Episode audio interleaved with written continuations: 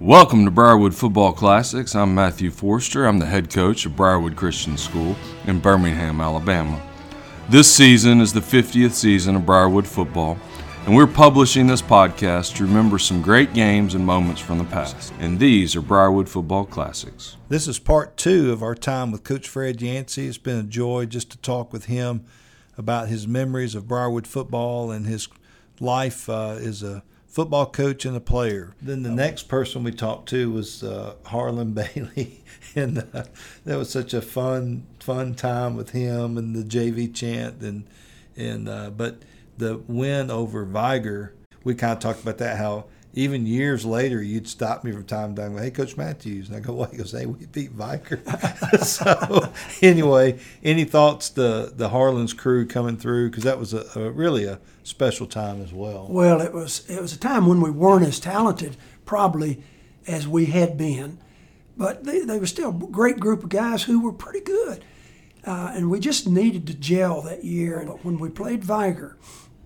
Uh, the first drive of the game, we dinked and dunked and scored a touchdown. Now, they came roaring back, just pounded us, and uh, scored, and couldn't kick extra points. And we were up seven to six. Then they came back and they pounded us again, and they were up 13 to seven, and uh, they just mashed us all game. We didn't get another first down until the last two minutes of the game, we had the uh, we had to get the ball down. We were down 13 to seven, and uh, we hit some pretty nice little shots. And uh, Daniel Robert, we had it fourth and 17, and we threw a double pass out to Daniel Robert, the wideout, who threw it all the way back across the field to Reagan White. And Reagan was not the fastest guy we've ever had but he was a tougher dude, and he he made the catch and he got the yards we needed, and then we were able to uh, throw the pass as time was running out into the end zone, uh, and, and uh, Sam uh, Morris made a nice grab as he was crossing the end end zone back line for the touchdown. Well, we now we've got to kick the extra point because it's 13-13. The timeout is called we uh, on the sideline, and uh, I kept emphasizing we do this all the time. We can make the extra point, but I also knew that those Vigor kids were coming after us, and they were likely to block it. But then Reagan Reeves, our third string center who snapped on extra points, said, Coach, this would be when I want to call water, water. Mm-hmm. Well, that was a signal that we'd worked on all year that if we he calls water, water, it meant we weren't going to snap the ball on rhythm, but he was going to just hang on to the ball, and we were going to give a lot of hut, hut, huts, and then he would snap it when ready, and we'd hope to catch them back on their heels. Well, that's exactly what happened. Uh, we held on the ball, made the snap, made the kick, and I always gave Reagan Reeves a lot of the mm-hmm. credit for one of the biggest wins in the school history because he paid attention to the details he remembered the little things. Actually, even when I'd forgotten about that. So I, I, I passed that credit along to Reagan and knowing that that was a, that was a big deal to the team. I wanted to put these two together because of some comparisons and contrasts. But you had two teams that finished runner-up, yeah. led by ter- two terrific quarterbacks. You know, Barrett Trotter, and then uh, Michael Hiers, uh, yeah. who's just tearing it up now. Was the he was the National Offensive Player of the Week yeah. this past week. Yeah. So some thoughts back to those those two teams because there might be some people say, well, they didn't win the, the blue trophy, but you've always done a great job of saying no. The the red trophies uh, it hurts to lose that game, but it's also a very special time. Well, I'm I'm very proud of those teams that uh, were runner up, just like I'm proud of the teams that uh, won it all. But you know, in in every year that I ever coached at Briarwood, I could give you a, a reasons why I'm proud of those teams, uh, because uh, as badly as we want to win, uh, football is like life. It's not undefeated, and uh, so you got to learn to uh, deal with the the difficulty of. But in Barrett Trotter's uh, case, when he was in the 10th, 10th grade, we went to the spread stuff and really started chunking it around. He was perfect for it. And he just had a marvelous career. Later went on and started down at Auburn and just uh, now he's coaching with us. And it, it's just a thrill to see Barrett around every time. But uh, we, we had some kids that could pass and catch. Now, we didn't have great offensive linemen uh, during those years, except they fought their guts out. Mm-hmm. And the way that system was designed, we just asked them to play hard and, and, and do what they could. Uh, and sometimes they'd get run over, but by then those quarterbacks would get the ball out, and we were we were usually okay. And we had some good running backs. Jonathan Sellers uh, being the one I think about, who was just such a special running back for us uh, back when Barrett was playing. But we had a we had some really good teams. We played great defense. I give Coach Forester and uh, well, I had both Mike and Matthew uh, coaching for us uh, together, and uh, we uh, we just had some great coaches, and we put some put together some great players. Walker May, who was later a great player at Vanderbilt, Alex Davis, Andy Davis. Oh, I could go on. We've had some. We, we were loaded. We were good, and for us to be state runner-up was was quite an accomplishment because uh, we had to beat some good teams to do that. Now, Michael Hiers was a, a, different story. As a 10th grader, he was 130 pounds, uh, too little to really play much, but we knew he was good. But he was JV. And then as a junior, uh, we had William Gray, who had a great senior. William was having a great senior year, and William just took it and ran with it and had a great season. Well, then Michael's senior year, he's never started. Mm-hmm. Uh, never played much. And then in the first game of the season against Chelsea, they had a good team. And uh, we, were, we knew we were going to be pretty good. But I told Michael, I said, just don't fumble the ball. just don't turn it over. Our defense will win the game for us. Just be careful. First play of the first game of the first snap as a starter, he fumbles the ball. well, when he came out, I couldn't be happy, so I just didn't say much to him. I just looked at him as hard as I could, and then uh, I knew he'd get over it. He'd be fine. So we go back in for the second series, and about on third down of the second series of his senior year, first start, he fumbled the ball again. Oh my goodness! And uh, this was when I knew I had a had a real special guy. He came off that field. I had fire in my eyes. He had fire in his eyes.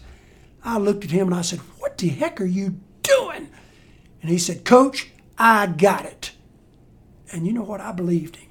Mm, that's great. And, uh, and so I backed off. And boy, Michael just went on to have an all-state year because he had it, and he's still got it out there at Samford right now. He's a tough young man who uh, who is big team, little me all the way. So I want to kind of wrap up a little bit with uh, the transition. Now, you know, you uh, announce your retirement, and uh, and then we go on the search and select Matthew Forester, and so you've seen that transition. And I think about how many situations like that don't go well. You know, where you're trying to follow a guy that gets inducted in the Football Hall of Fame, and uh, and yet Matthew really kind of hit the road running. Uh, so, just a little bit of kind of your observations of the transition, and then you know we'll finish up the whole series uh, with him next week, talking about now into the future. But yeah. uh, just some thoughts about uh, your observations of of Briarwood football, you know, po- post Fred Yancey. Well, uh, I really knew that during the 2017 season when we were 14 and 0 going into that state championship game down at Alabama, and we lost a heartbreaker to St. Paul. And uh, I was contemplating retiring about that time. I was 71 years old at the time, and I know that's old. And, uh, and I felt like I was still coaching fine, and I felt, uh, you know, that wasn't anything that I was skipping the beat on, I didn't think. But I also know that you got to be careful when you're that age that you don't, uh, that you don't uh, mess up and stay too long. Well, we when we lost that state championship game, I I thought, man, I've got so much many good reasons to come back for one more year.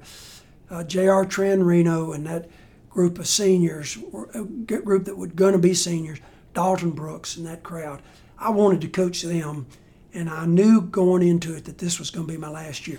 I don't think I told anybody, but uh, Sharon, my wife, we, we talked about it, but I don't think we talked to anybody else about that this was going to be the last year. And uh, I, I did that on purpose. I didn't want the season to be about me. I wanted it to be about those boys. And we had a great season that year. We went nine and three, and uh, won some big games, and had a great crew of young people to finish up with. Uh, in the transition, I knew it wasn't my place to make the pick on who would be the coach, and I never tried to uh, uh, go to anybody and say, "Hey, you got to do what I think you got to do." I just that wasn't the way I operate. Uh, I was grateful that uh, the Lord had allowed me to have a wonderful career. I knew the timing was good. People ask me even today, do you miss coaching football? And the answer is yes, always will. But I retired at the right time and for the right reasons, and we had the right guy in place. And uh, as Coach Matthews went through the process and they went through a thorough process of finding my replacement, we really did have the right guy ready to go. Matthew Forester had played for us from the time he was in the seventh grade through. He'd been a great player out at Samford and a great coach for us for about 16 years uh, before uh, this opportunity came. So uh, I felt comfortable that it was the right transition, made the right way to the right guy. So I know you can't sum up 29 years at Briarwood and 49 years as a head coach overall, but I did think that in terms of your thoughts about it as far as the ministry of it, both as you having ministry in other players' lives, but also the the experience being a ministry to you. Um, any closing thoughts as you think about, you know, your years as a head coach, uh, serving the school, dean of students, um, as you as you think about it now. Of course, you're still serving us by doing Bible studies for the coaches and all. So I think that's pretty cool. But any, any closing thoughts of, of, of, football as a ministry? I used to when I was a little boy, I'd go to church and they'd have an altar call for people wanting to go to Africa to be missionaries. And I would always say, Lord, please don't call me to Africa. I don't want to go. And thankfully, He didn't. But, you know, I always knew that as a Christian, uh, when I, uh, after I became a Christian, I always knew that uh, life has a call to it. And for me, it was to be a football coach. For me, it was to uh, be an impact as a coach for Christ's sake. I, but I didn't really understand all that clearly until I worked at Evangelical Christian School in the 80s. Uh, coach Rob Ritchie uh, was my assistant coach there, and and he shot, he showed, taught, and modeled Christian coaching so well, and I learned a lot from him, and a lot of it's just in what the opportunity is and how to take advantage of that opportunity as a coach in front of high school kids. And uh, so when I came to Briarwood, I really felt like I was prepared to have a ministry that Dr. Kynard was looking for somebody to have and coach football. Now, I used to, when I'd meet with the coaches in coaches' meetings before the season, I'd say, we've got to be good football coaches. We've got to we've got to know what we're doing, and we've got to be ready to go as football coaches, in order to have an impact for Christ that would be the the best we could have. And so my coaches were always excited about coaching football, but they were always excited about uh, the impact that they would have on the lives of these young people. And I think over the years, that was the, the, the, the best thing is I'm really actually getting to see the some of the results of uh, what went on, like when we had that 50 year football thing a few weeks ago. uh, when I see kids out that used to play for me, and I see how the Lord's working in their lives now. And I know that we were a part of that. And like I used to tell parents, football's not the only way to grow up, but it's a good way. And uh, a lot of these young men grew up the right way. And for them, playing football was a real good way. And the Lord has used the game of football in their lives and in my life all these years. Well, Coach, we could talk forever, uh, and the stories are just, we've left out more good stories than even included, but uh, it's been so good to have you a part of this and still have your presence around campus and you're looking good, sounding good, and uh, just excited about, uh, you know, what these next steps are going to look like. Thank you, Jay. I, I uh, still uh, love what's going on at Briarwood. Uh, I always tried to keep my ears open as dean of students and any other roles that I played at Briarwood as to the climate of the kids in the halls. And I happened to be by here a couple of weeks ago, and I was out in the halls when classes were changing, and I was so impressed with the kids that are here now. I don't know many of them personally, but I was just impressed that, boy, as, as we used to talk about, these, these are happy halls.